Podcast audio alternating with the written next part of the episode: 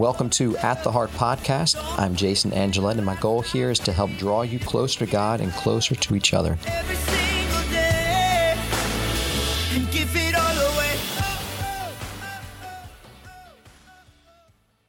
Just came back from our, this conference, NACFLM, and uh, I was talking with a, a gentleman from the uh, Archdiocese of San Francisco. Uh, his name is Ed, and he was telling me, you know, we were talking about the need for married couples to grow in their understanding of the faith of marriage and to to to seek out opportunities to to be enriched in our faith in our marriage to to ask for help to uh, to go seek that out right? And he's like you know I've got family members that are doctors that are lawyers. They all need continuing education right? I mean these teachers and, and dentists and orthodontists and um, financial advisors. I mean all these careers, engineers, they're seeing this need for continuing education. And going to get continuing education is not a sign of weakness. It's not a sign that, well, maybe the degree that you got wasn't good enough, so you got to keep buying, you got to keep going, you got to keep doing more, right? Because that wasn't sufficient. It's not that.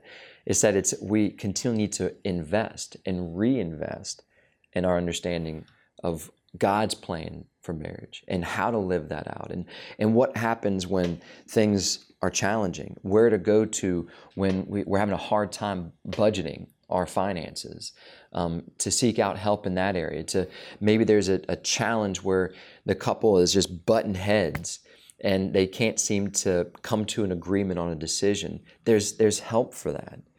There's there's no challenge in marriage that God cannot provide the grace and the assistance by His people to find that ability to grow and move past.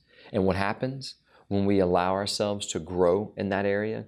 We become then part of the, the body of Christ who's able to go out and find other couples who are struggling in that area and say, I know exactly what you're talking about. I've been there, but I'm telling you, there's hope and there's a way.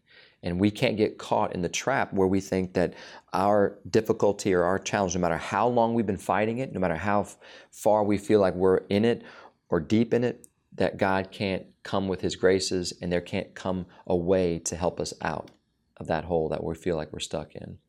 So God is with us, and we need to not think that we're, when we ask for help in marriage, that that's a sign of weakness, but actually that's a sign of strength, of your commitment to love and to love with all your heart, all your mind, all your strength, all your soul, not only God, but your neighbor, especially your spouse. I hope you were encouraged by our few minutes together. If so, please review this podcast and share it with your friends. Until next time, God bless.